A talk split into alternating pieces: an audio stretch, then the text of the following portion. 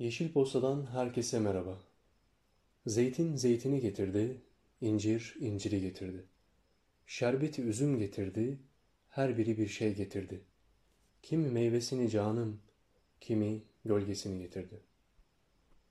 Siz değerli okuyucularımızın bildiği gibi bu ay incelediğimiz tema ekoköylerdi.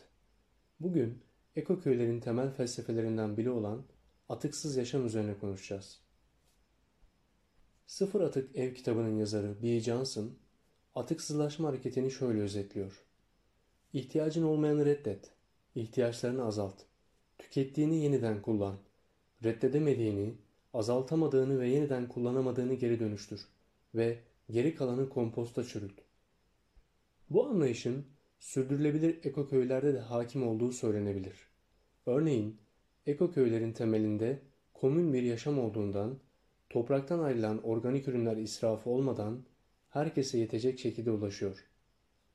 Genellikle ortak yaşam alanlarına sahip olduğu için enerji sarf eden beyaz eşyaların yeterli sayıda bulunması karbon ve su ayak izinin etkisini ve bu etkinin de yüksek olmasını beraberinde getiriyor.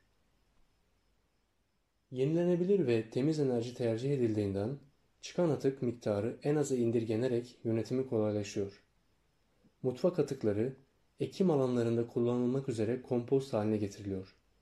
Ekoköyler bu ve bunun gibi birçok örnek ile Johnson'ın 5 temel adamının doğayla işbirliği içinde nasıl kolayca sağlanabileceğini bizlere gösteriyor.